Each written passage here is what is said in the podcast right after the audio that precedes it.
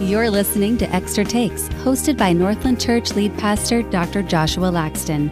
Tune in each week as Pastor Josh reveals the rest of the story behind his sermons. We'll discuss how those who follow Christ can live out a biblical vision for the church in the world today. Well, hello, Northland family and friends. Welcome to another episode of Extra Takes. I am your co host, Pastor Josh, along with Matt Shiles. And then in the background, our audience, our one man audience, Joe Curtis. Peace be, baby. That's it. that's, that's you know, it Joe, just yeah. adds something to the to the room when we have an audience. We It- know he's in the back chuckling. We can, Absolutely. we can throw digs at him, and he, he's And not then close very- enough yeah. to the mic for him to combat. It's like Yeah. it's like he's in a cave though. Whenever he does say something, like "hello, hello, hello," so so you know, I'm never quite sure how we're gonna start these. you things. never know. I, you know, you never know. I don't know, and that's why I like you starting them because it just it makes sure I'm I'm awake. You yeah, you just never know where I'm going to steer it. So Well, we are in our um, Empowered series, and this is the first missionary journey, uh, Acts 13 and 14, and this was uh, May 20th and 21st. Yeah. And as a reminder, the main point traveling on the road of God's mission has mile markers that keep our ministry on mission.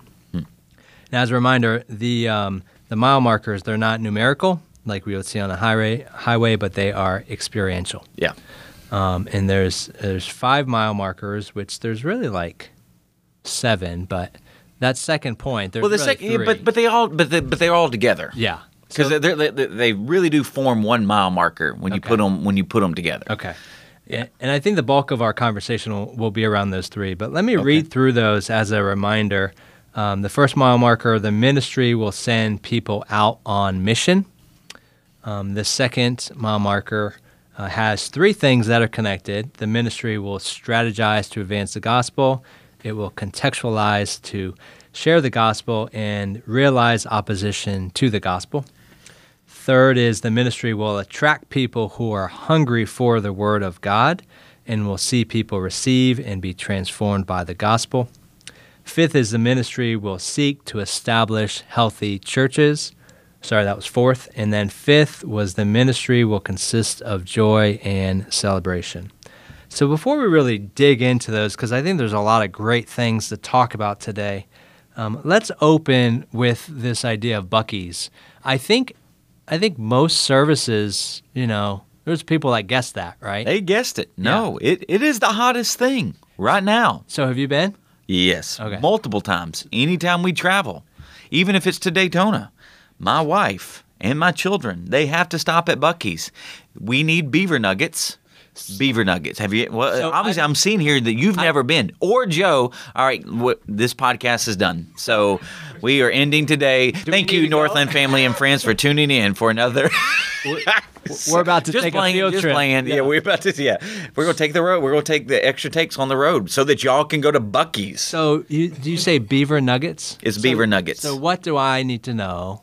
What do we need to know about Buc-ee's? So beaver nuggets, never heard of those. Well, because they're made by Buc-ee's. Okay. So yeah. So they're just chicken I- nuggets? They're- No, no, they're no, no, they're not chicken nuggets. They're I don't know. They're like little puffs, but Okay. some of them have uh, caramel, some of them Oh. have cinnamon. So I mean, yeah, like I mean, it's just yeah, uh, and it's interesting because anybody who's been to Buc-ee's, you you know what beaver nuggets are. So when I was first introduced to Buc-ee's years ago, we got these beaver nuggets because I had a friend that says you got to get the beaver nuggets. I'm like, okay, okay. So I got the beaver nuggets and I would just eat them out of the bag, which is what you typically would do. Yeah. And they're good. They're again kind of a sweet kind of thing, but I'm like, but they're crunchy, almost like corn pops. And so I'm like, you know what? I'm going to try these in milk. And so I had beaver nuggets and milk, and I'm telling you, they are pretty doggone tasty. So, all of my Buc-ee's fans out there, if you do like beaver nuggets, get you some beaver nuggets, pour them in a bowl, put milk on them, and you can enjoy beaver nuggets as cereal. Yes. It's a yes. it's a whole world. It's a whole world. But but I but again, it's like the Walmart of like Wawa, like Walmart, Wawa. Walmart or Wawa on like steroids. Okay. Yeah, I mean Yeah. huge, huge, like hundreds of like uh, I think about a hundred pumps of gas. So not not to mention, uh, yeah, yeah. So it's crazy. Like m- you can buy. Then they have a clothing section. They have a little knit knick-knack section. They have a cafe, and then they have kind of your regular, yeah, grocery. Well, not grocery store. What what do you call it? Like yeah, uh, Convenience. convenience. Yeah. So you created an entire sermon around mile markers just so you could talk about Buc-ee's. Is that No, you're telling me? but here's what here was what was crazy. I was trying to think, how do I, you know, how do I, how will I'll start, uh, you know, start this message out? And so I started thinking about, you know, just uh, one, I started thinking about billboards like traveling. But then as I got, you know, and it didn't even dawn on me at first that I'm talking about the first missionary journey. So they're traveling. So what happens when you travel? You Yeah. see things. And Yeah. so then it started, and really with the mile markers, because I wanted to. I wanted to kind of somehow connect the idea that as you travel down the road of God's mission, you will see these things. And so what do you typically count? Mm-hmm. Yeah. You know, to make sure that you're on the you're on the same road. You Yeah. typically count mile markers even though we don't use mile markers the way we did in the past. But Yeah. But that's why I started out with Okay. and then with Buc-ee's and I did I and I could not find it when I wanted to find it. But I came across an image of a Buc-ee sign that said like over a thousand miles, and I'm like, "What in the world? Like, what it was like in, you know, Arizona? You, you know, I, I yeah, it's it was crazy. You know, you, you should be awarded something if you take a picture of that sign and make it all the way there. You, you yeah, free beaver nuggets for life. There you go. So exactly. okay, so let's um let's get back on track. I'm glad you detoured us using all this travel language now. So the this first mile marker um, to make sure that we keep our ministry on mission is the ministry will send people out on mission, and there's an idea here of sending costs, um, and you you don't just mean money, but in people resources too. I mean it's it's a remarkable thing to see um, Barnabas and, and Saul you know, just imagine losing Paul from your local church. Yeah. Um, can you talk a little bit about that because it can be, you know, it can be a hard one. You know, not wanting not wanting to lose people, um, but also wanting to recognize, you know, the way the Spirit is moving and recognize, hey, hey, they might be being led somewhere else, and that's a that's a wonderful thing for mission, even though it feels like it could hurt the local body. This goes back to why the church at Antioch would be considered one of the greatest of all time. Yeah, Is because they did send out. yeah, If you look at the church in Jerusalem, they really didn't start going out until persecution hit. Mm-hmm. Mm-hmm. And when you when you think about it in that respect of, of if we really are spirit led, the spirit is going to send and multiply. Yeah, and even and, and I've I've encountered this in in the decades that I have been in pastoral ministry is that we have a tendency to to in, internalize everything or basically shift the perspective and from external like sending out to internal Yeah. you know what do we what, what's happening within yeah. and that's one of the things I said is that if if you do not pay the cost of mission, you will find yourself complacent and shrinking. Hmm. And one of the ways uh, that this kind of plays out is even when, when, when we see the difficulty of sending out. One of the ways that we, uh, when I say church leaders have seen it over the years, is the multiplication of just small groups. I mean, for so, I mean, I'm talking. I mean, I I've not been at a church where I've had people tell me, well, you know, we, we just can't multiply our small group. We've been together for years. So what you're telling me is that you're not willing to pay the cost of multiplication, Right. Because y'all been together, and I understand, but that's what I'm saying. It cost us something. Sure. It cost us people. Yeah. It cost us, in some sense, friendships. Yeah. Like that doesn't mean you, you can't be friends, but but you're being sent out Yeah. so that you can reach more people. Yeah. So so that what you've experienced in just a small group setting, it can be reproduced. It can be multiplied. Mm. So when it comes to really being on the road of God's mission, yes, we want to send people out that we might see disciples multiplied, we might see life groups, small groups multiplied. We might see campuses multiplied. We might see churches multiplied. We want to participate in the sending and thus the multiplication mm. of God's mission, and it costs us something. Yeah. So, and I under, again, once again, I understand that it's difficult because when you reproduce, and, and Jesus even talks about this, a seed has to die. Yeah. In order for it to produce fruit. Mm-hmm. And that's huge, but it's the cost. That's why I, intentionally use the word cost. Yeah. Like if we're not willing to pay the cost yeah. of sending, we will not reap the rewards or the fruit of mission. And, and, and God is the one who gives the increase, but but it is tied to our our willingness to pay the cost. Yeah, I I think it's such a an interesting thing for us to wrestle with. And um, in the scripture, Acts thirteen two, it says, though the Holy Spirit said, Appoint Barnabas and Saul for the special work for which I have called them. Um, so we recognize that, that our job is just to make sure that our hands aren't closed, right? Um, our job isn't to push, but our job is, I, I think, to keep our hands open and just see how, how the Holy Spirit is working and, and that might mean sending the best. With Antioch, it was it was Paul and Barnabas, two of their best. Absolutely, and and don't don't miss once again the the central role. Obviously, the Spirit plays, but through prayer and fasting, mm, yeah. is that that reminds us of complete utter dependence upon Him. Yeah, and, and one something that I've learned over the years too is just how fragile the church is any local church, it's fragile. Mm. And if we're not careful, we'll think that the church rises and falls on us. But no, the church rises and falls on Jesus. Yeah. Uh, but he mm. calls us into partnership with him. Like we are completely dependent upon him.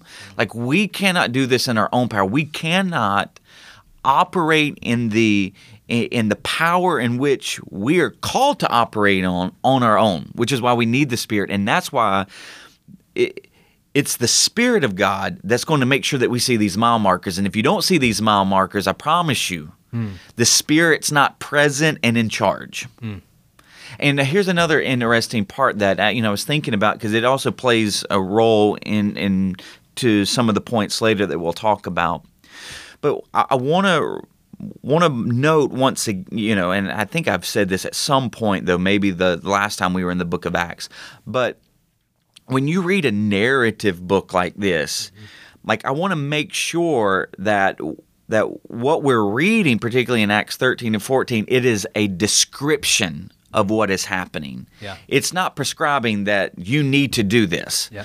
So what we're what we're really trying to wrestle with and when I'm when I'm in engaging and interacting with the text what you're also trying to see is okay these descriptions of what is happening when they're on mission do you see them anywhere else? Do they form a pattern that when you're on mission you'll experience these? And yes mm it does form a pattern, which is why now you can take something that Luke meant as descriptive and you can you can apply it in a prescriptive way. Mm-hmm. that when the spirit of god is in charge there is a sending mechanism because again the sending mechanism is tied to jesus and when he says go therefore and make disciples so yeah. so again even though luke is describing something we are now applying it in a prescriptive way because of what we call hermeneutics mm-hmm. it's it's how you interpret you're letting the bible interpret the bible mm-hmm. and then you're going to the next mile marker that we talked about and strategy strategy, contextualization, and opposition. Well, do you see that elsewhere? We and so yeah. so uh, and we can get into that, but that's where I want want to be very clear that you know as I framed out this message, yes, I framed it out in a prescriptive way from a passage that is descriptive oriented. Mm. And the only reason why I applied it in a prescriptive way, these five things, is because I can show you those things throughout really the realm mm. of of the Bible. Mm. So that's great. Yeah. Um, so for that next point, the next mile marker, um, we'll start with strategy. The ministry will strategize to advance the gospel. Um, so in terms of being strategic, you talked about missional communities. specifically. So I'd love for you to dig a little bit more into that. Um, where where did the idea come from, and why why would we do it? Well, so in the last see we're we're in 2023. So in the last 24 years, almost 25 years, there has been this word that has been introduced into the mission world missional. Yeah. So Yeah. so that word missional has not been used until the last 25 years now hmm. it, it you could go back to another you know kind of maybe 30 40 years and like somebody in 85 86 used the word missional but it was not widely adopted until 99 and 2000 with this seminal book called the missional church and so from that, a lot of other conversations morphed out of this idea okay, what does it mean by a missional church? And so over the years, what you have now is more and more talk about micro churches, home churches, missional communities. And, and, and so, and depending on who's talking about them, will depend on what they actually mean by them. Yep. So here, and this is why we're working on these strategies. Yep. Okay, what what is a micro church? Well, if you're going to use the word church, then it has to fit the definition, the New Testament definition of what comprises a church. Mm-hmm. And so that's something that again that we are working on what constitutes a church. And, and then the micro element is okay, so we understand that a, a church can be small. Mm-hmm. Like what we, what you see in Jerusalem, even what you see in Antioch, what you see in Corinth, at least in the first century, Yeah. is this strategy that they did meet in homes. They didn't have church buildings. I mean, they did have synagogues, but eventually the Jews kicked them out. So they're- they're no longer using synagogues, Yeah. no longer using the temple in Jerusalem. So they meet, start meeting in homes. So you had, and this is where this idea of satellite campuses really started to originate, uh, you know, a few decades ago is okay, well, so you had one church in like Jerusalem or in Corinth, but in multiple places basically homes. So one church, multiple locations. Mm. And so one, you you know, so that's where this idea of satellite, but again, going back to this idea of micro is that okay, less than 50. You know, because once you once you hit kind of over 50 and you're starting to, you know, kind of uh, see the trajectory going to 100 well it changes your organization. It, it change because here's another thing that we see in scripture. Acts chapter 6 we we commissioned deacons this past week. Well it, in reading that passage in acts 6 when did they launch the deacon ministry? When the church had already hit in the 1000s so they so prior to hitting in the thousands i mean in some sense the the apostles the the 12 disciples they they did they did everything. But once they hit a certain kind of threshold they no longer could do everything. So it's an organ so what one of the major reasons why you have the institution of in some sense a diaconate a, a body of of believers mature believers engaging in the care of the body was because of an organizational problem that they had so again going back to micro churches that's why we're thinking of something micro that is that is small but manageable but the reason why we're saying church is that they want to reproduce Yeah. and so that that because that that's a that's a huge that, that's actually a huge marker of being a New Testament church that you want to reproduce. Like you want to be a church. Yeah.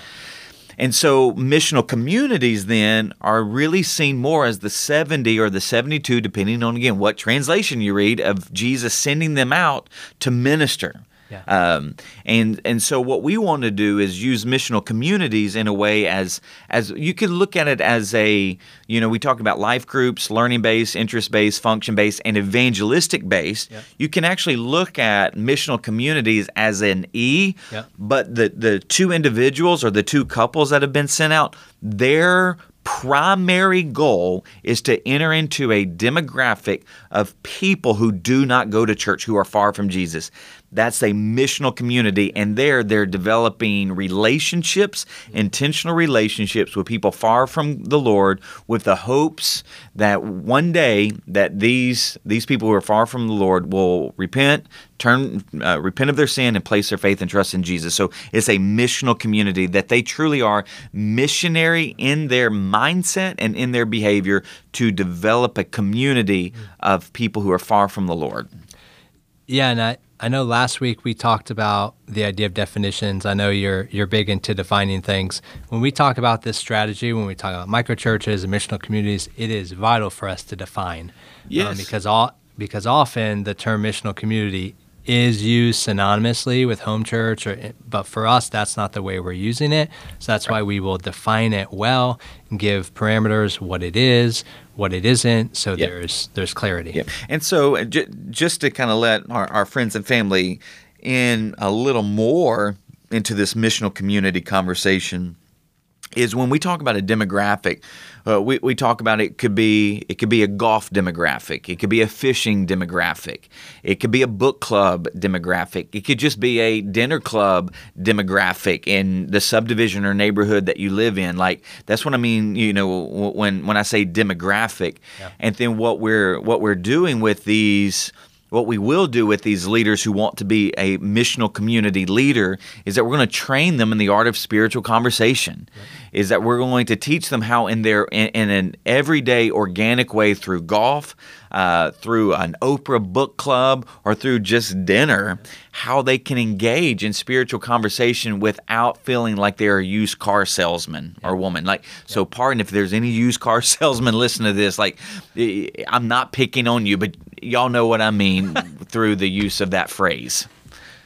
That we're not we're not Yeah. trying to you bait Yeah. and switch you. We're not trying to sell you Jesus, but in an organic, natural way, we're engaging in spiritual conversations because we do believe, Yeah. as even the research points out, that people are spiritual, although they may not classify themselves as religious. Yeah, and, and a lot of this is just recognizing w- where you already are in your everyday life, right? Right. Do you find yourself at the um, ballpark, you know, three or four days a week around around other families, right? Do you find yourself um, at karate? Are you in Toastmasters Club, right? Like some of this will be intentionally entering in, and some of it is is us training you into relationships that you're You're already in. and it's just it just becomes this natural way um, for us to equip you better into um, having these conversations where it's just it's just natural. It comes Yeah. out in a in a natural way. Um, so so the next piece, the contextualize. Um, we actually have a listener question. Um, so this goes Is back. this Joe? Um, no. so, this, so this is Cookie. This Yeah. is Cookie from Ponce Yeah, yeah, yeah, yeah. um, so, uh, talking about micro churches, um, myself, Pastor Gus, um, Bradley, and our intern Riley, we went over and visited with our Ponce Inlet um, home church um, this past week. And first person I met was Cookie, Yep. and he said, "I listened to Extra Takes, and it's awesome." I said, "Well." I, cur- I encouraged him to send me questions. So he sent us a, a long question. And really, it was about this idea of age specific ministries. So you Right. talk about one of the ways we can contextualize is through age specific ministries.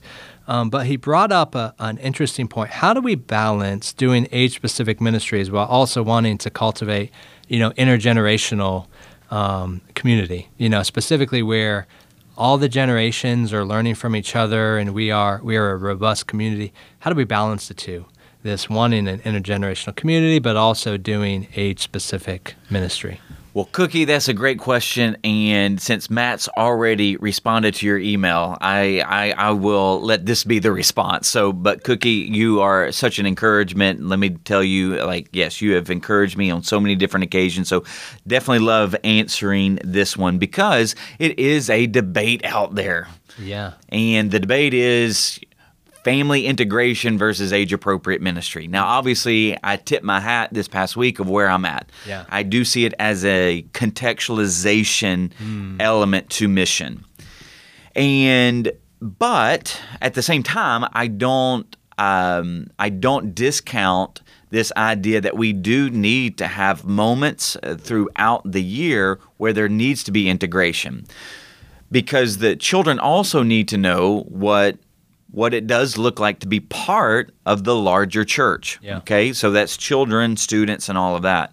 So a couple of things here at Northland, just of how we are integrating throughout the year. So every fifth Sunday, first through fifth grade joins us in in in the in the gatherings that weekend. Also, a couple of times throughout the year, uh, the children lead us in in song and then also for students, we're we're giving them opportunities even from middle school up uh, to be integrated through serving the body in some way, like in children's ministry. We have teenagers that are serving in uh, on our worship arts team. Like so, we want to have a more integrative uh, approach to to ministry, and and so yes, I think you could do both and. Mm-hmm and we can even do better at the integration part. But here's another way that we we think integration can happen and we would love to see more of it. When you have adults serving back in children's area that's integration. Yep. When yep. you have adults saying, you know what, I'll be a small group leader for a middle school ministry or for a high,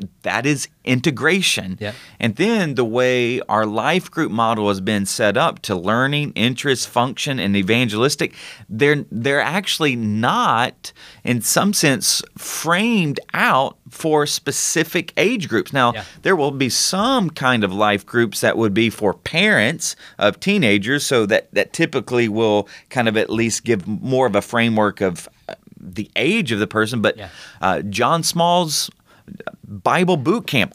He has all kinds yeah. of, of age ranges, yeah. and, you know. So so we, I would say that we are doing integrative ministry can we do better? Absolutely. But to really, especially to really bring out, because many, here's what I would say many people don't realize why there's age appropriate ministries, which is why I, I took the mm. time this past week to say, here, and, and we saw it very clearly.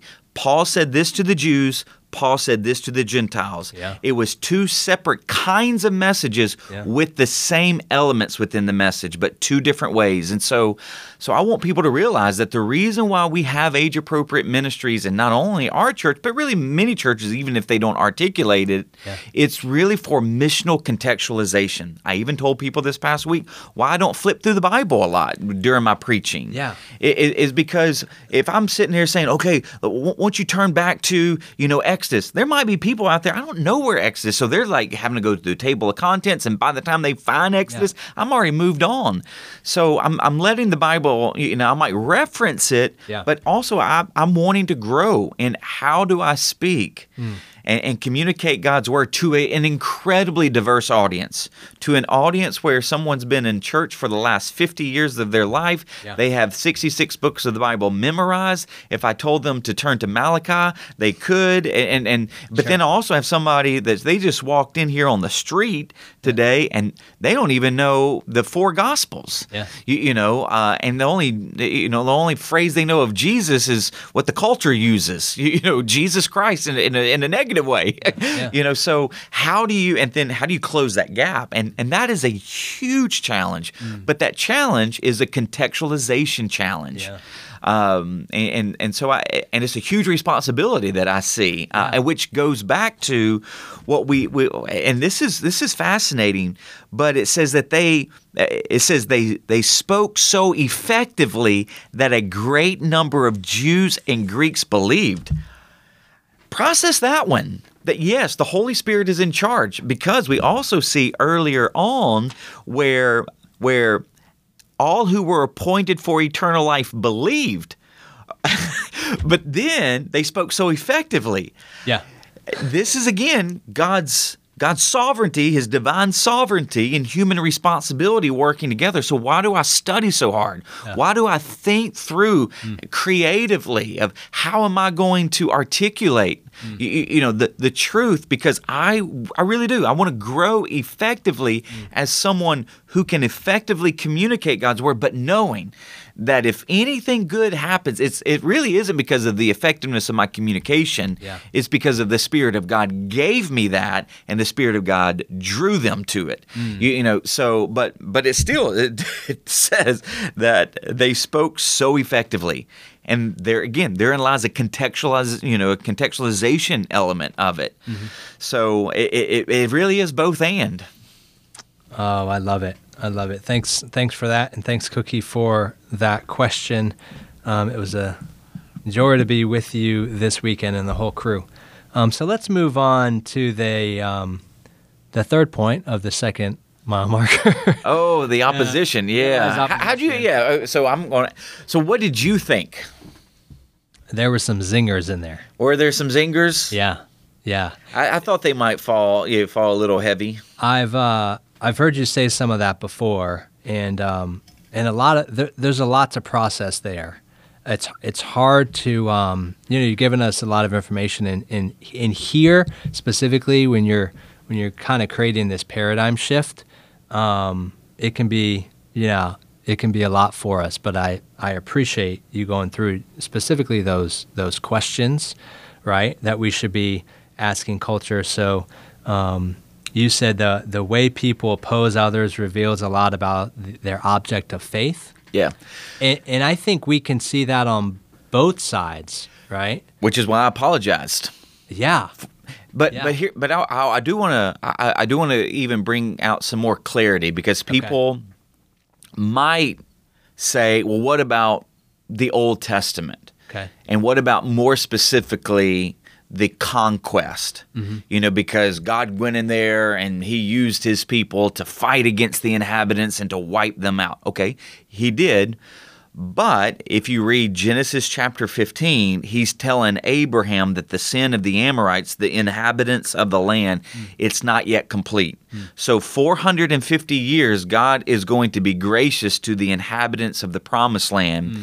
And when he delivers his people from the hand of the Egyptians and he's taken them to the promised land, the reason why he is using his people to enter into the promised land in a conquest manner is as a tool of judgment against the sin of the people inhabiting the land mm. which is why when you read joshua and you read the story of the conquest you have the sin of ai mm-hmm. and, and, and or the sin at ai where achan he is an israelite he has gone against what the Lord had told Joshua and the, and the leaders don't let happen.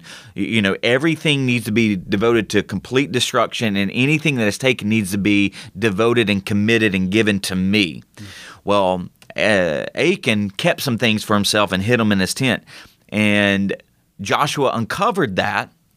And as a result, the family and Achan, they all perished. They all they all died.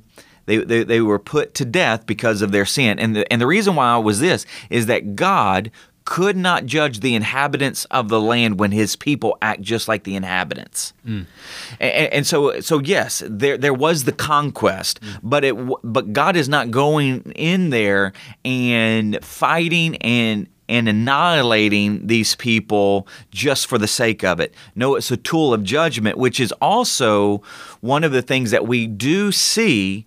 Um, the the fact of the presence of the church and the way we would live distinctly and separate from the world, although we're in the world, is a tool of God's judgment. So as we, and that's where it goes back to that map that I showed, where we're expanding through invitation versus how the Roman Empire expanded through conquest. But as we expand through invitation, and now you have the embassy uh, of the of the kingdom of God set up in the church, then what what we're saying to the world, which is why we're going to elicit opposition, is that what you believe and the way you are living is not right. It's actually wrong, but we're inviting you into God has sent us out into the world to every tribe, every nation, every tongue, every people group. He has sent us out to invite you to be part of his kingdom because one day he will come. Mm. And one day mm-hmm. he will expand his kingdom through conquest. Mm. And so Jesus came as a suffering servant the first time, but he's coming as a conquering king the second time. And so, but before that happens, he's sending us out mm-hmm. as this messenger to warn you, but to also invite you into his kingdom. And so, therefore, it is an act of judgment hmm. because, again, the world already stands condemned. Jesus told us that in John chapter 3 hmm. But he's inviting you in hmm. which again that's where you have the opposition. And so so we know that we are opponents up front but but how do we oppose? We oppose through love. We oppose through caring. We mm-hmm. oppose through mm-hmm. truth and grace mm-hmm. because it it actually reflects the object of our faith. Hmm. That's how jesus came. And, and so when when you have people that that are vehement, vitriolic, venomous, violent against those who believe differently, who think differently, who are in in opposition to, to what then, then what it shows is that that's that, that's who your object of faith is. Yeah. It's your object of faith is more militant. Yeah. Uh, which is I'm you know still watching The Chosen, and I'm on the episodes about Simon the Zealot. Okay. So so he believed that God, his his object of faith, Yahweh, was militant Yeah. that wanted to to slay the Roman Empire, mm. which is why Jesus was a such a huge paradigm shift to people like Simon the Zealot. Mm-hmm. A- and so again, he would reflect when he was a zealot, he would reflect the object of his faith. So when people, like even how people leave a church, if they leave a church in a venomous way, a vitriolic way, it really shows that that right now is the object of their faith, that how they, uh, uh, uh, of, of, of what they think is that we're, you know, and so, and I'm like, my goodness, like how we act. That's why when you looked at th- that framework of our faith, Yep. worldview, mission, the center being the person, ethics, and then practices, our faith, the totality of our faith, actually reflects the object of our faith. Hmm. So if the way you live does not reflect Jesus, then do you really know him? That's why when you look at how we oppose people, hmm. do we know the real Jesus? Those are some zingers Yeah. you know but that's where and then that's where i'm trying to tell people like for, like we are I, and it starts with me as, as the pastor we are called to a higher standard. Like i heard this statement that oh you, you know uh, that you know somehow northland is choosing doctrine over people. Yes. Because doctrine tells us what we believe about god and what god wants for us. Yeah. because if, if it becomes people over doctrine, then we're no longer a church.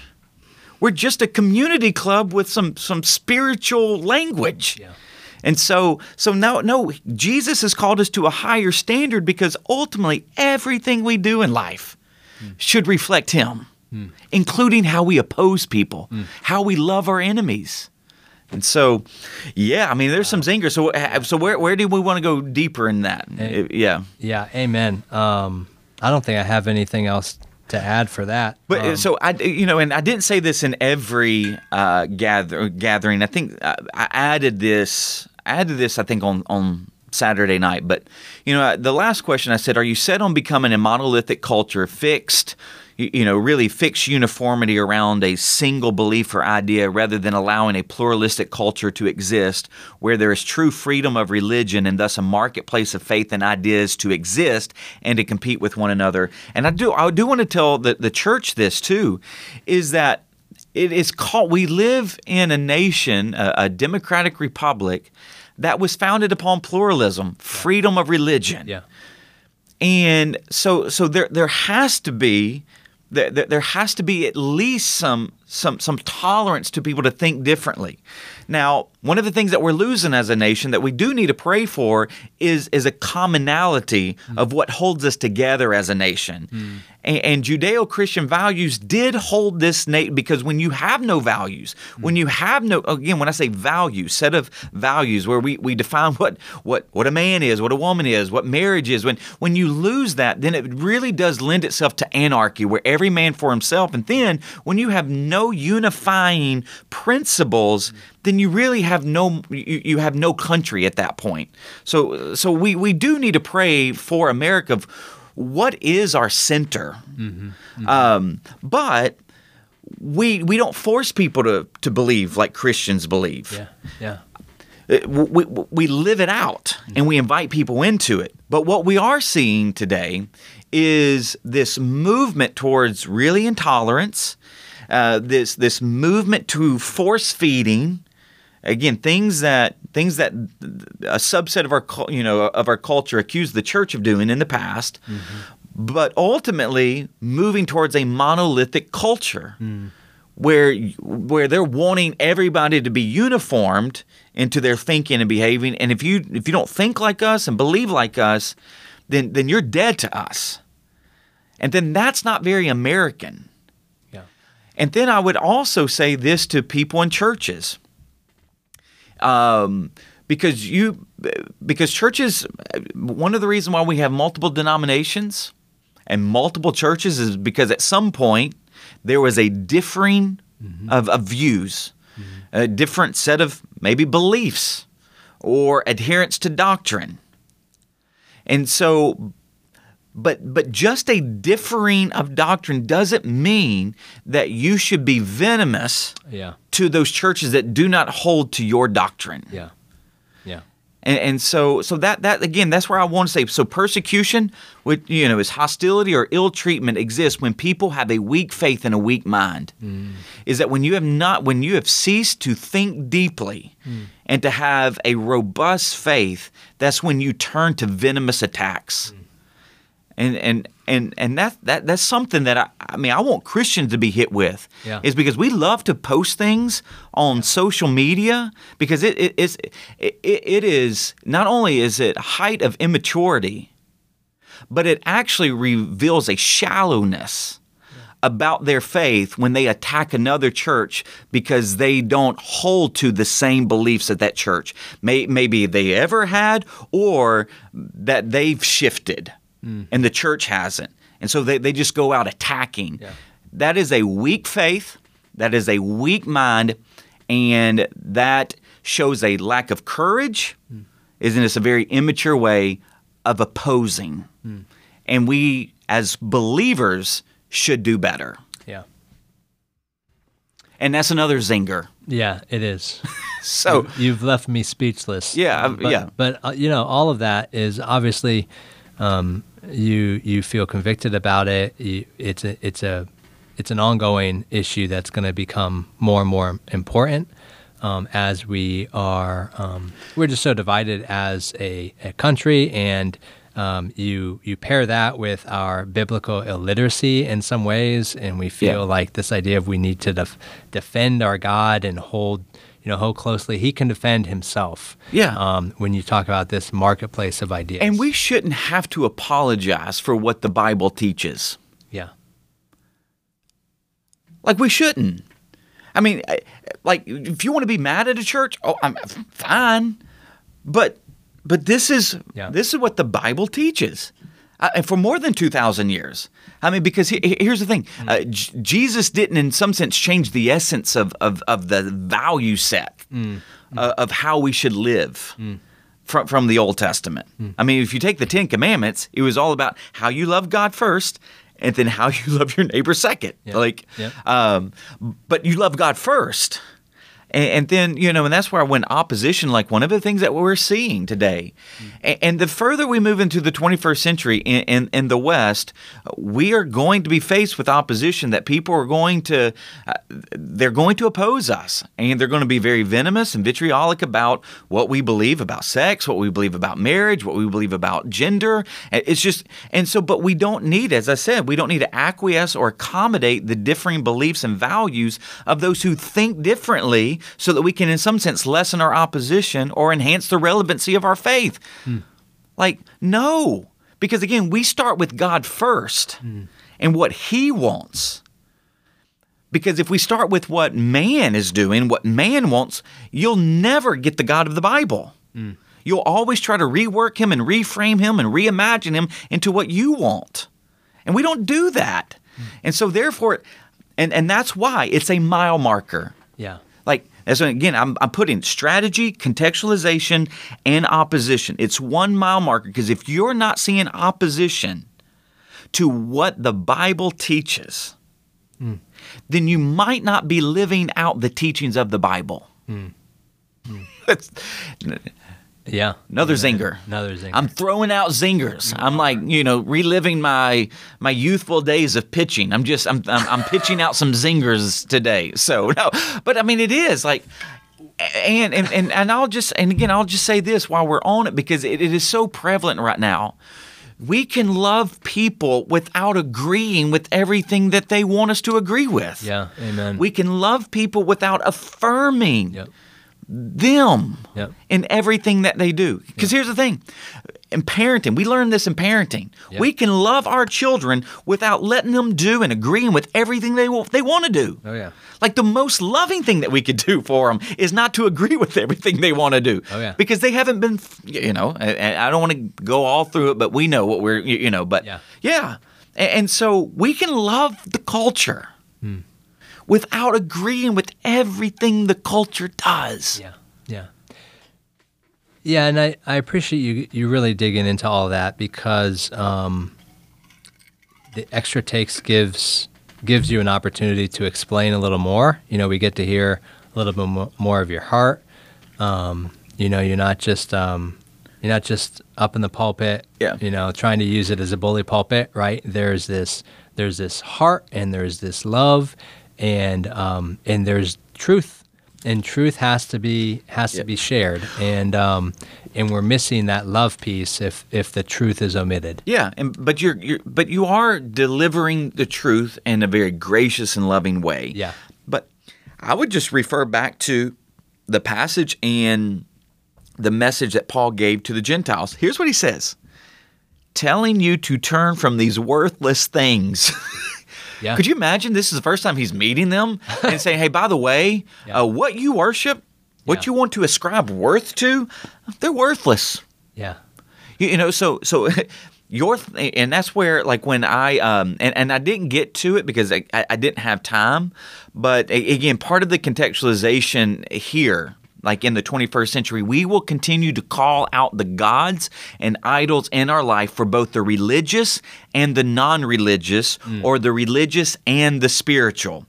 And so uh, when, when when you look at Paul called the religious out for their for how they had elevated the law, he called out the irreligious, the, the spiritual, but kind of in some sense the irreligious, the Gentiles, from for for worshiping worthless idols. And so today, cultural Christian, you know, cultural Christians that root their salvation in their works and making sure that they are religious, we need to call them out. You have you have created a worthless idol. Yeah. And then to those who are uh, the, the, the secular of the culture, we have to call out their gods and their idols consumerism and materialism, fame and success, position and power, sex and sexuality, individualism and identity. Mm. So to do what you want to do, when you want to do it, and how you want to do it, that's individual autonomy. That is not what the Bible teaches. Mm. And then, you know, if you want to be whoever you want to be in order to search and find out who you are, listen, if you got lost, you can't find yourself. Mm. So that's why we're going to tell you the Bible. But there is somebody who came searching for you in your lostness mm-hmm. who's going to give you an identity that is unshakable mm-hmm. because it's rooted in Him. Mm-hmm. And so we're going to call out idols to both the religious and the irreligious, the spiritual, like we are, and because that is the contextualization. But you cannot call them out mm. unless you know what to call out. And that's again, that's what Paul, and eventually we'll get to Acts chapter 17, maybe in 2024, where Paul's in Athens. And he's like, man, I've observed how basically spiritual you are. Mm-hmm. And you've even erected this this this idol, this statue to an unknown God. Let me tell you about him. And then he starts using their own poets. Mm-hmm. So so he's able to call out their idols because he, he he had understood their culture and their context and then to be able to call it out Yeah. so i know we we, we, we this is the the digging a little bit deeper of course, you know in that Well, let's do this. I know Okay. we're running low on time. Um, I do want to get to at least one more of these mile markers. Um, that third one, the ministry will attract people who are hungry for the word of God and will see people receive and be transformed by the gospel. You you had mentioned you don't have to put on a show. All you have to do is preach the word of God. So I'd love for you to just talk a little bit about how do we bal- balance the contextualization of, of ministry with this point, especially we have a culture that values a good show, um, and um, we we worship. You know, our worship is not meant to be a show, um, but it's visually appealing and, and all of that. So so how do we balance that, bringing people into worship in a contextualized way, and even your preaching, um, without you know, without trying to just um, put on a show and, and tickle your tickle their ears. the the short answer would be You leaders have to well The short answer would be yeah. Well, Sorry. thank you. Well, uh, yeah. Sorry. now it's going to be very short. It's going to be very short. No, uh, but Leaders should. l- leaders need to teach it. Yeah. You know, just how Yeah. I took I took the you know the time in the passage Yeah. to say this is why I preach the way I do. This is why I don't flip through this. You know, like I mean, Yeah. there's a there's there's all and for me, and this is why I feel like in the. And I don't want to speak this over everybody, but there's a lot of lazy leaders in the church today, hmm. where we're just doing what's always been done, and and it's like this: if we constantly just use the word gospel, hmm. but we never define the gospel, do we really know what the gospel is? Hmm. which is why I, I, I really try to say you, when I talk about the, the good news uh, that that Jesus is in the process of making all things new through his death and resurrection. That is a very very short synopsis of what I mean by the gospel. But if I just use the word gospel all the time and I never try to clarify it, then do we really know what the gospel is? And so, and that's kind of why it's so important that we teach people why we do what we do. Like, you know, we're really working with the worship uh, team and, and, and Pastor Marsh of going, like, there was a, there was a song that we sang two weeks ago where the word was Hosanna, and I asked I asked uh, leaders at at at, at a table that Monday. I said, "Do y'all know what Hosanna means?" Crickets. And basically, Hosanna means pray, Lord, save me. So it's this it's this crying out for the Lord to save, the Lord deliver. It's a plea. Yeah. But but the one of the ways that we protect against a show is that we're always teaching people songs. Yeah. We're teaching people why we do what we do. Yeah. Uh, like one one of the, and and I know that I I talked about this. Um, I mean, gosh, months ago when we were when we were talking about creation, and one of the reasons why we use lighting and haze is because these are elements of culture making Yeah. that we've taken raw materials and we've developed lights that you can even move up and down. We've developed machines that can enhance an environment.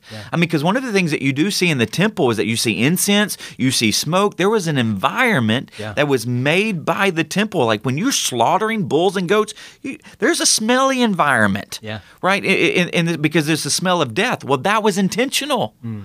So that you realize how how wicked you are. Like I mean, so so everything from from just an environment standpoint, if we cease to teach people, now we can't do it every single weekend. Like, hey, let me do walk through the list of fifty things of what. No, Sure. but in appropriate ways, and that's one of the reasons why we're starting to record quick little you you know kind of two three minute videos that tackle why we do what we do Mm. because because i really do want people to know that we're just not doing things just to- for the sake of doing them because Yeah. we've always done them Yeah. but there really is a theological doctrinal reason of why we're doing fr- from even running lights Yeah. to a haze machine um, and, and so that that's that's one of the ways to protect against the show um, and another way to protect against the show is um, a show has a start time and an end time.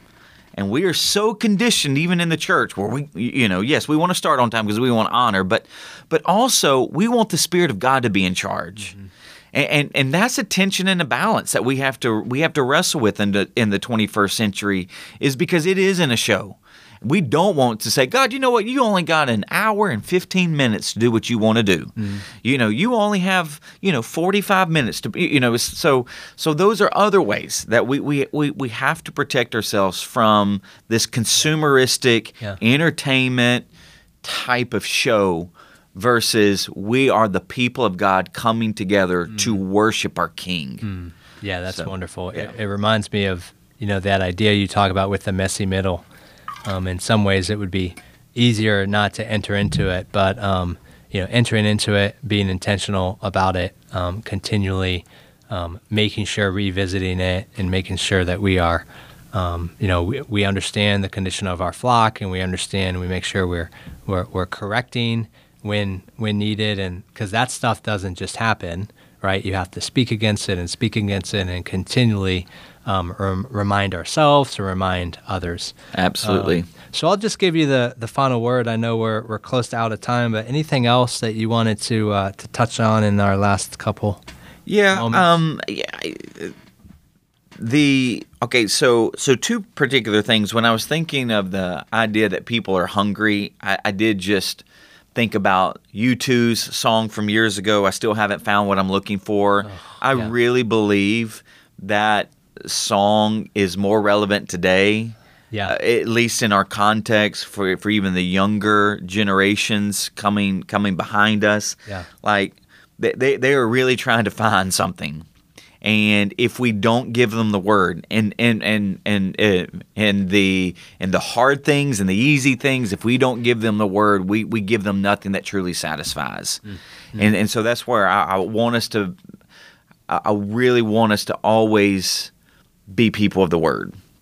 And then the uh, the other part is a healthy church, because I think we all know what an unhealthy church is, but really, what is a healthy church? And that's again why I defined a, a healthy church. And to be honest, that was fun to try to define that, even in this context, because again, he's going back and it says he's strengthening the churches, and so obviously Paul wanted them to be healthy, hmm. and that's why he's writing letters. He wants them to be healthy, and so you could actually look at his letters that he writes, and what is he doing? He's telling them to exercise the faith. So, like, take the book of Romans. Hmm. It is not only a theological treatise of what we believe, but the latter half is how you flesh it out. Hmm. Ephesians is the same way. First half of the book of Ephesians is this doctrinal. This is what we believe. The last half is how you live it out. So it's this element of exercise. You cannot exercise what you don't know. Mm. And so he's teaching them the doctrine and he's telling them how you live it out. Mm. So the doctrine is what, what it means to be strong. The practical living is how you exercise the faith, right? Mm-hmm. And so that constitutes a healthy church, which goes back to why we need to be people of the word. These mile markers, like you know, again, you're seeing like that's why like it's descriptive, but you're sent out. What are you sent out to do? Well, you're strategizing how to advance the gospel. You're contextualizing the gospel in the heart language, and know this: you're going to see opposition. So don't give up. Just realize that there is going to be opposition, and then what what are you going to do as as you uh, as you commit yourself to the word? You're going to see people receive the word, so they're going to they're going to be transformed, and then you're going to try to establish a healthy church. and then you're going to live in joy and celebration. I mean, I'm telling you, that is a never ending cycle of what the church is. Yeah, yeah. Send out.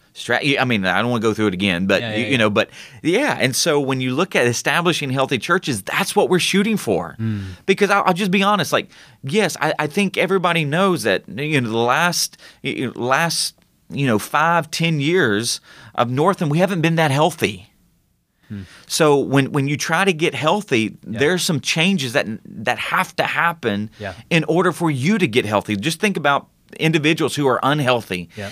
and they need to start getting healthy. They need to start working out. They need to start eating better. It, there's a pain involved to establishing a healthy lifestyle. And so when you take a church like Northland, who's been in existence for 50 years, it can be easy to become unhealthy. And, and so that's why you know I wanted to define what constitutes a healthy church. And so it's a group of believers led by godly leaders. Like that's what you see in the New Testament. That's why you have elders and deacons. You have elders who oversee, deacons who serve and care. And so again, the two offices in very general uh, kind of uh, areas oversee and lead. So, but they all have to be godly. And then they have to remain true to the faith, which I unpack that, right? And they are remaining committed to one another. But and this is what and I and I promise you, if you ever see a church split, it was it was because something went awry in the faith. Hmm. Something happened. And maybe they started majoring on minors and so they split. So they, they failed to remain true to the faith. They started to major on the minors. And so people got sideways with one another. They no longer were committed to one another because they had lost sight of what the what the true faith was and then they split. Mm-hmm. And so that's why like I I mean I'm not I actually love that the spirit of God came up with that definition because it is a very clean, mm. Clear, concise, especially when you put the framework of faith after it worldview, mission, the, the person who's the center, Jesus, ethics, and then practices. But, uh, but that's a healthy church. So when you have infighting, and then here's the thing when you have a healthy church, there's going to be joy and celebration, even in the midst of pain Mm. and disappointment and opposition and that like because joy isn't contingent upon your situation or circumstance. Joy is contingent upon who you are and whose you are. Oh, amen. And so so that that that was kind of the last word and so Northland, family and friends, well, I hope you have enjoyed the book of Acts this year because we won't be in the book of Acts until Lord will in 2024 when we will pick up with Acts 15. Okay. And we will try to complete the book of Acts next spring. Okay, good. That is what we're going to try. So we'll, we'll, we'll, we'll see how that happens. But I love the book of Acts. It is a blueprint mm. for how the 21st century should look at herself and how she should operate. And so, North and family friends, we love you. Thank you so much for tuning in. Blessings. Thanks for listening to Extra Takes. Be sure to follow us on Spotify and Apple Podcasts so you won't miss a single episode.